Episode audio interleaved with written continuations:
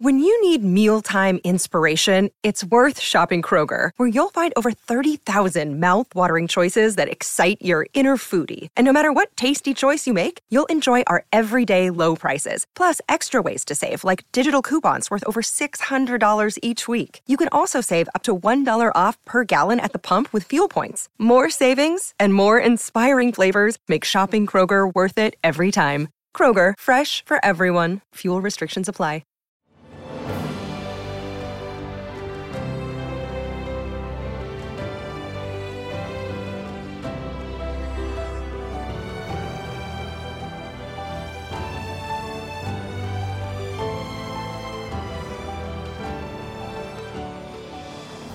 Welcome to the newest episode of Beyond the Fame with Jason Fraley. I'm your host Jason Fraley, picking the brains of the top filmmakers, musicians, and artists of our time. R&B Hall of Famer Freda Payne performs four shows this weekend in Washington D.C. at the historic Blues Alley in Georgetown. We spoke about her journey from Detroit to New York City and back again to record hits like Band of Gold and Bring the Boys Home.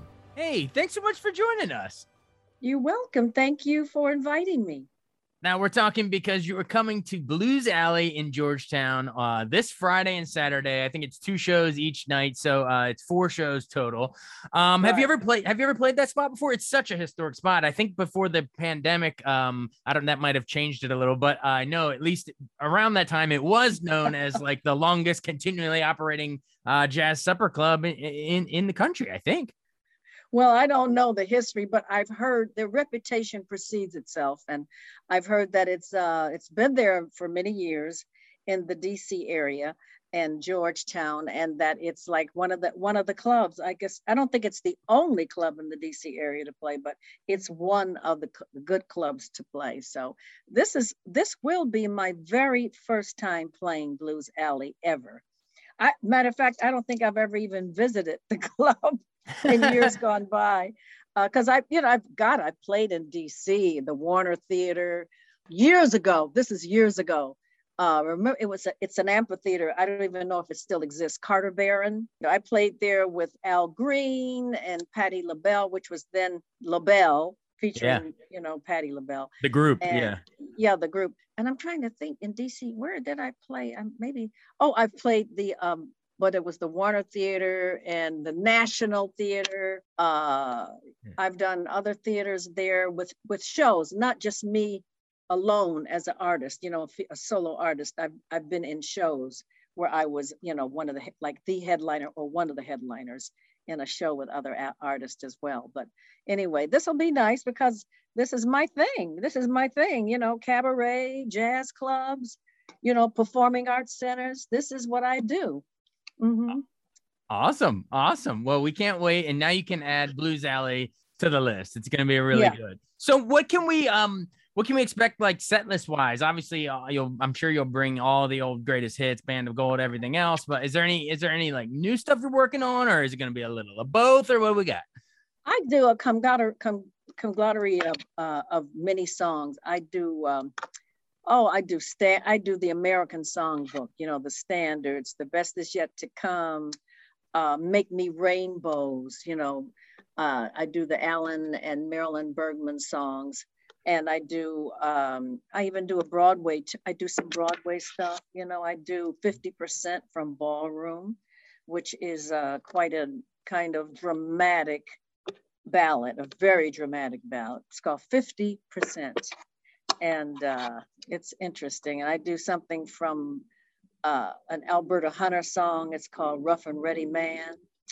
Uh, oh my goodness. And of course, I, you know, I also have been performing uh, uh, Ella and paying a tribute to Ella Fitzgerald. And I've been doing that for like, oh my God, the last 20 years.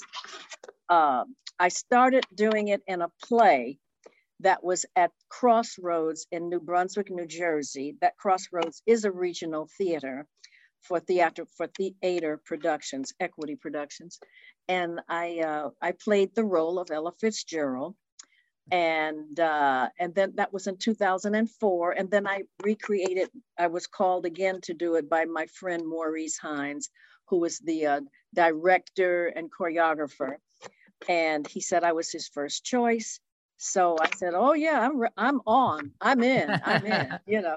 And then I did it in 2014 at Metro Stage, right across, you know, Alexandria, Virginia. Nice. So I was at Metro Stage in 2014, and we did we did very good business. I was there for like eight weeks. It was an eight week run, and they said it was the most successful of that season.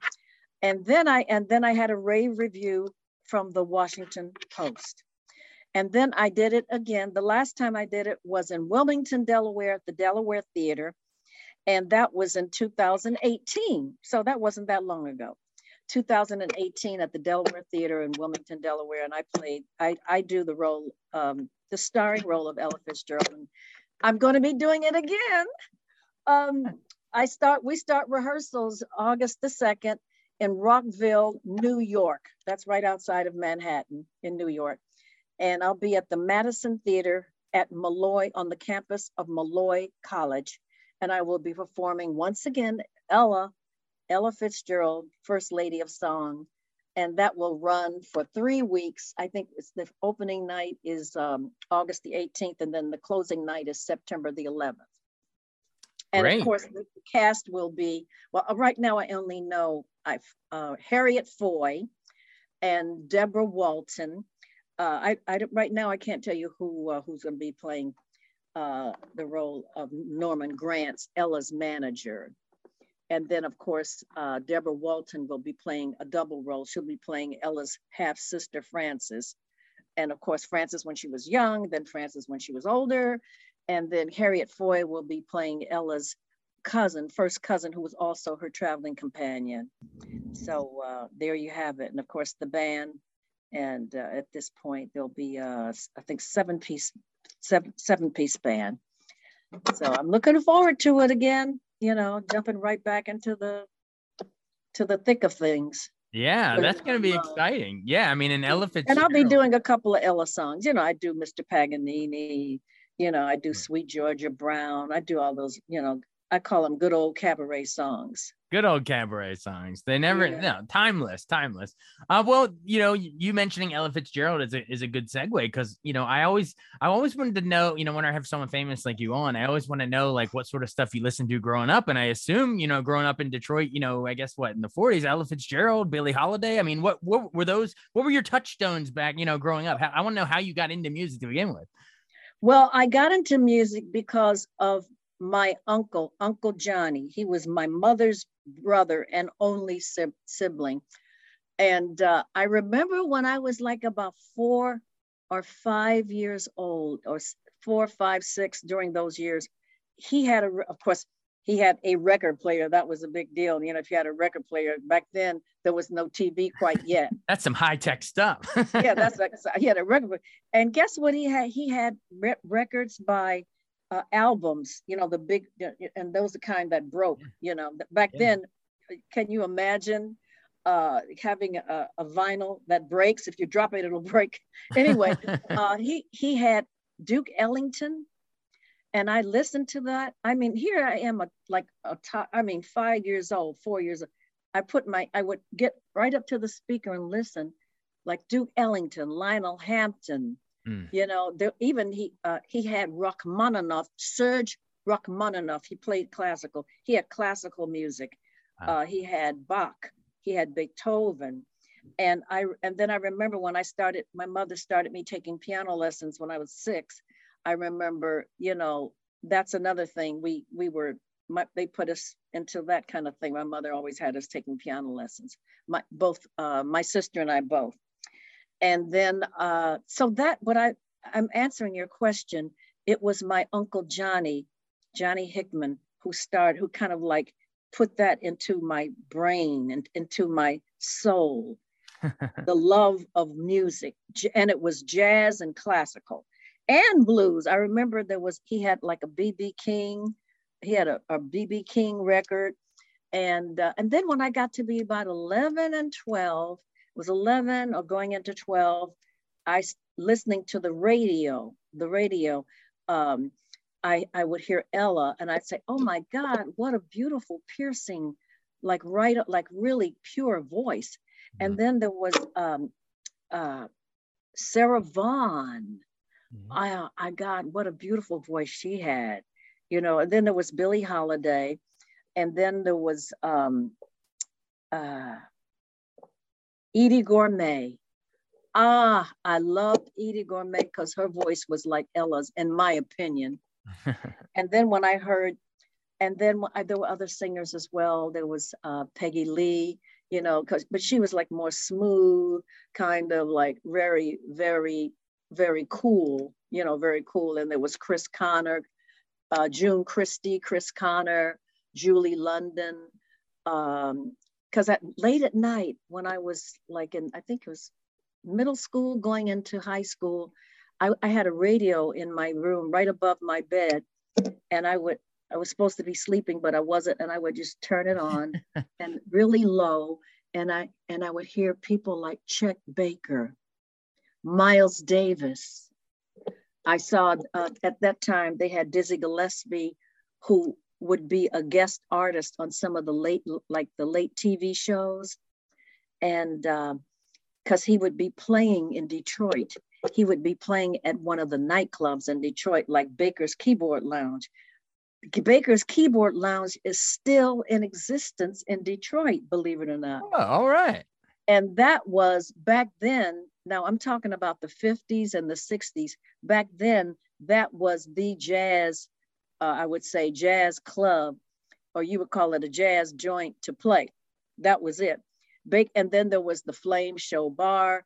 That was people like Della Reese, uh, Jackie Wilson, and people like that played there and um, you know there were other clubs around. Oh, and then the classy supper clubs. That was the um, uh, not the Baker's Kid, but there was uh, a club across the river in Windsor because Windsor it was just across the river. You just had to go over the bridge, and it was called the Elmwood Casino, and that's where people like Sammy Davis Jr. played. I was just oh, watching. Oh, the Rooster Tail. There was the Rooster Tail. I think the Rooster Tail might still be there. I think, but I'm not sure. But the Rooster Tail was one of the that was right in Detroit, and ironically, that was right downtown, like on like on the river, and um, by the river, not on on the river, by the river. Down and, by the river. Yeah, down by the riverside. Awesome. I love hearing about all these old clubs uh, down in Detroit. Uh, yeah, I mean, and I'm I'm mostly looking forward to uh, playing Blues Alley, and yeah, that goes and, back to six, 1965, same era you're talking about. It, that's been around since then too. Yeah, and it's and it's strange that I never played there before. You know, it's almost like well, how did you miss out on playing Blues Alley? You know, it's all right. You, you you you won't be able to say that much longer. Well, I no. want to know. Um, you talked a lot about. Thank you about um, you know, the growing up in Detroit and all your influences, but what brought you to New York? Because I know you you moved out there what in like the early 60s, 63, something like that, and your debut album was 64. Even covered a little, I think there might even been a Duke Ellington tune on that original album, I think maybe. Um, yeah. so yeah, t- tell me about that big leap to you know leave your hometown move across a few states over towards the east coast and, and try to make a go of it in this music racket well what happened was i had an experience where i had been uh, approached by Berry Gordy jr who this was when i was 14 and he had heard about me because i had become somewhat of a child prodigy around detroit because i was winning contests you know and on tv and things like that. And and he heard him, and he was looking for talent. This was pre Motown, before Motown was even established uh, or even thought of at that time. This is Motown and Eve. this is Mo- this was before Motown, you know, and um, he sought me out, and of course he wrote songs for me, and um, and then he wanted to manage me and my man he and my mother just couldn't see eye to eye. They couldn't come to a resolution of what would happen and my mother wouldn't give in to his demands and he wouldn't give in to her her questioning. So by the time i turned 18 i decided i'm going to leave i'm going to go to i'm going to go to new york I grad already graduated high school when I was 16. And I said, and I just felt brazen enough to do it. My parents let me go. And, uh, and I was 18. And then I think I landed my deal at ABC Paramount when I was nine, still 19, either that or going on 20. But I did get my first record deal was on ABC Paramount. Yeah. And that was in 1963. And then my first, my first recorded jazz album came out in 19, I think it was 63, 64, something like that. But my first single was called Slightly Out of Tune, which was uh, the, uh, the lyric version put to the hit jazz uh, song Desafinado, done by Stan Getz. And um, that was a big, that's a, became a very popular tune. It's still very recognizable today. As a matter of fact, I think Ella did it and a few other singers did it. About five different singers had recorded, covered that song. Uh, as most, as, as what happens when there's a good song out, you know, a lot of singers oh, yeah. jump on it. Yeah. Yeah. Yeah. And then, um, so yeah, you mentioned those were your labels then for the first couple albums. I know you you jumped over in uh, late '60s to Invictus Records, that you know with Holland Dozier, Holland legendary songwriters and, and, you know labels running that label, and uh, you do your big iconic song in 1970 band of gold. Tell me how much that changed your life. Because it's it's got to be it's, it's got to be weird to have you know you know a song sort of follow you around through your whole career is the one everyone wants to ask you about. Um but if you band can, of gold yeah band of gold if you can you know remember back to those days any any fun stories about recording that there's no way you could have known it would have done what it did hell no i never knew when i first heard the song you know when they played ron dunbar who was working with Holland, Dozier Holland at the time. He was like one of their right hand men. Um, and he would pick me up from my mother's house and take me to the studio, take me to rehearse the song. To and he played the track, and I said, "Oh, that's a really good track," you know, because they were really they were really planning for me to do a whole album at the time, and so there were other songs that they that I recorded during that period. And when he played Band of Gold, and I said, "Well, let me see the lyrics." and I they had the lyrics written down. And I when I got to the line, but that night on our honeymoon we stayed in separate rooms. I said, hmm, I don't know about this song. I said, listen, these lyrics. I said, why would a uh, why would a young girl get married and then have her her husband leave on her honeymoon on their wedding night, their honeymoon night?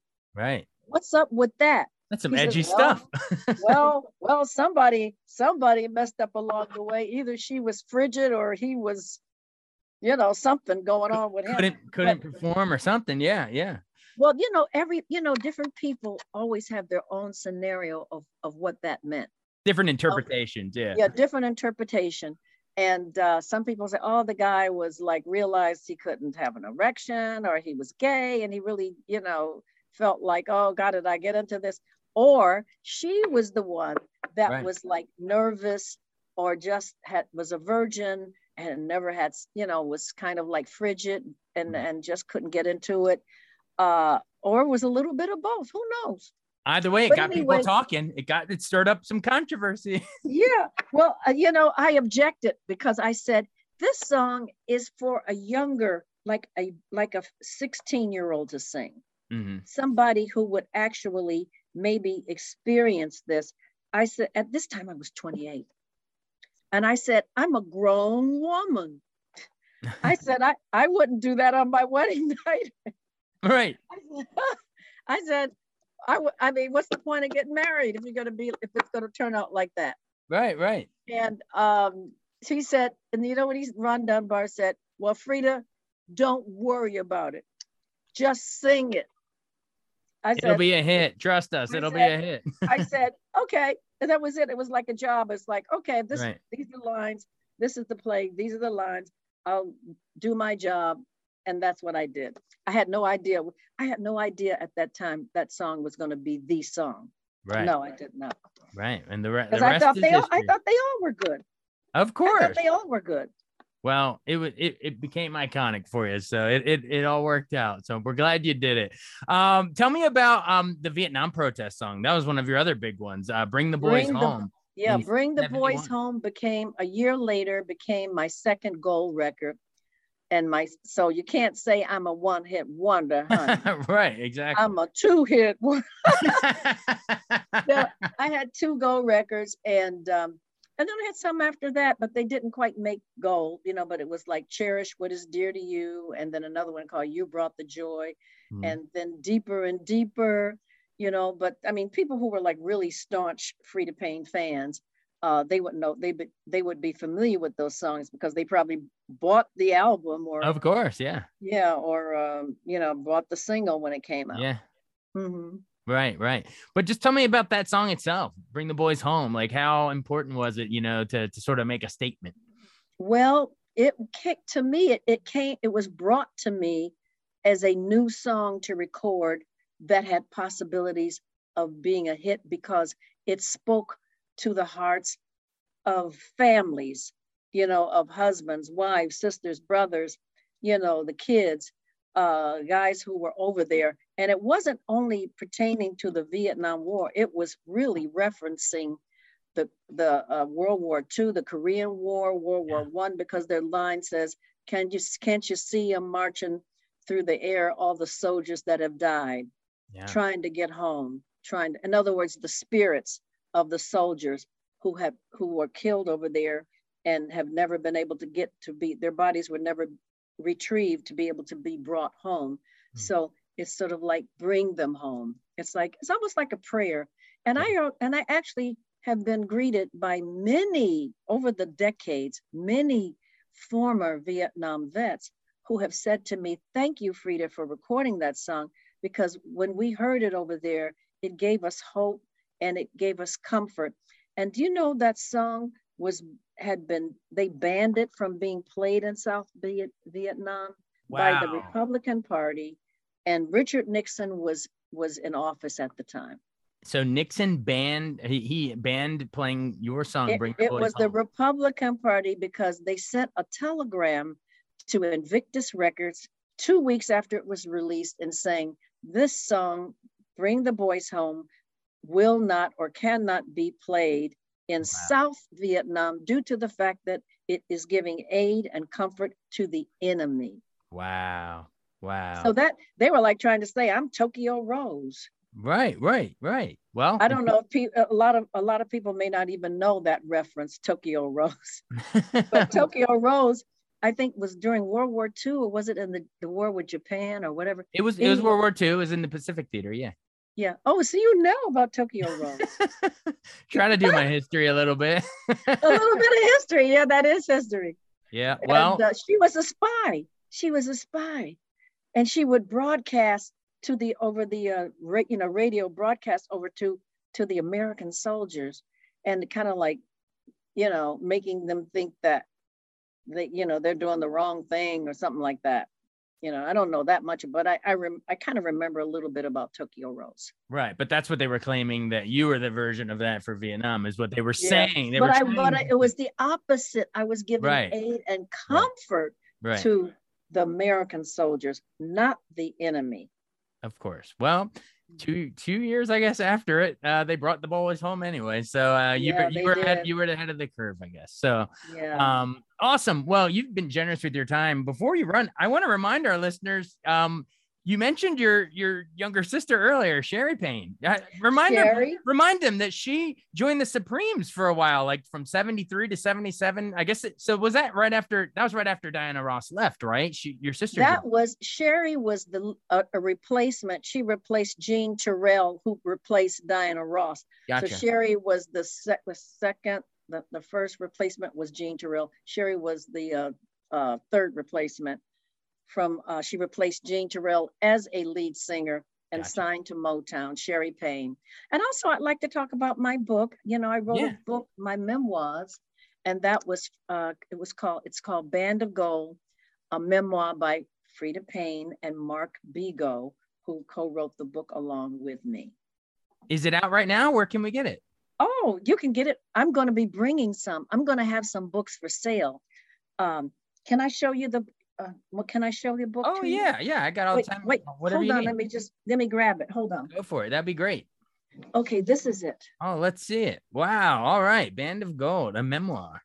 Mm-hmm. Wow, that's fantastic. So we can pick that up, I guess, go on Amazon or, or Barnes and Noble, wherever. You, can, get, it on Amazon, Amazon Prime. You can get it in, in a day, in the next day.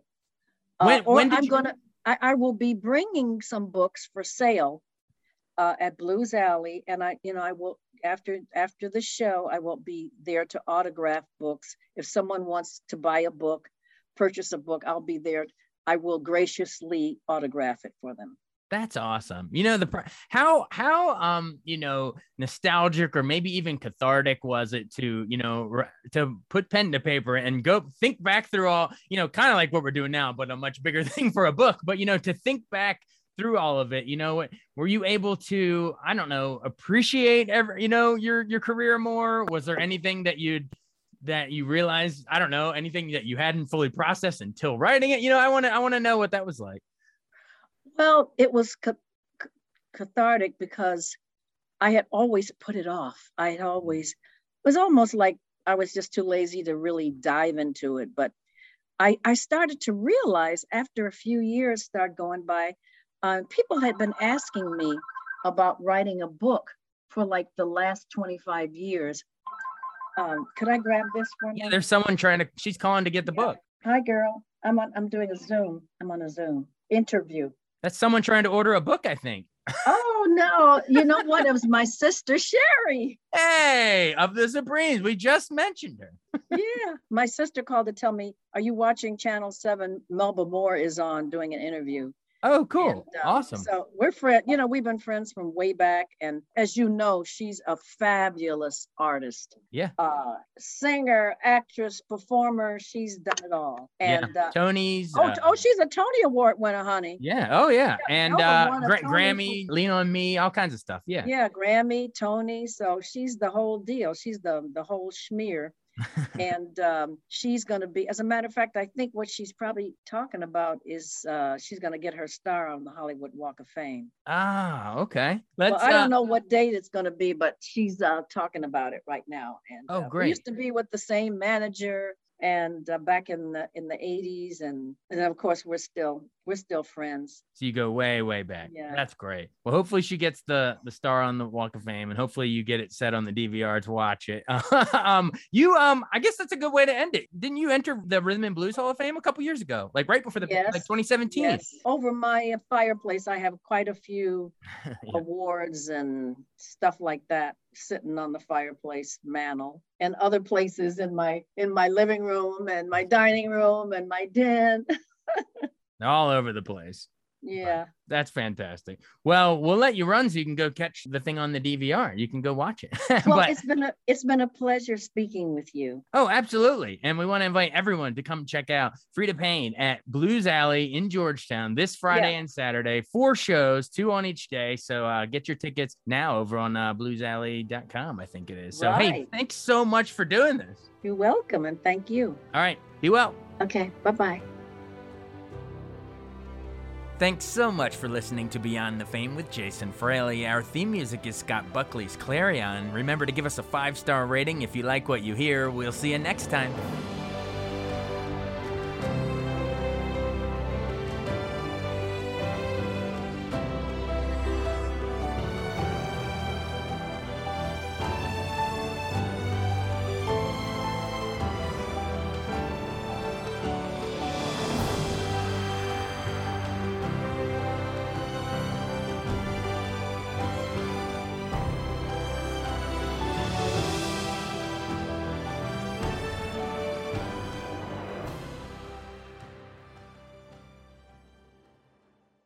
I wanted to take a second to tell you about an app I really enjoy. Living in the DC area is great, and Podcast DC gathers all of the local shows that I like all in one local app health, sports, local news, politics, and so much more. Podcast DC is the new local app with hundreds of DC area podcasts to choose from. I can earn exciting rewards just for listening and share the podcasts I love instantly. Available in the App Store or in Google Play, listen local with Podcast DC.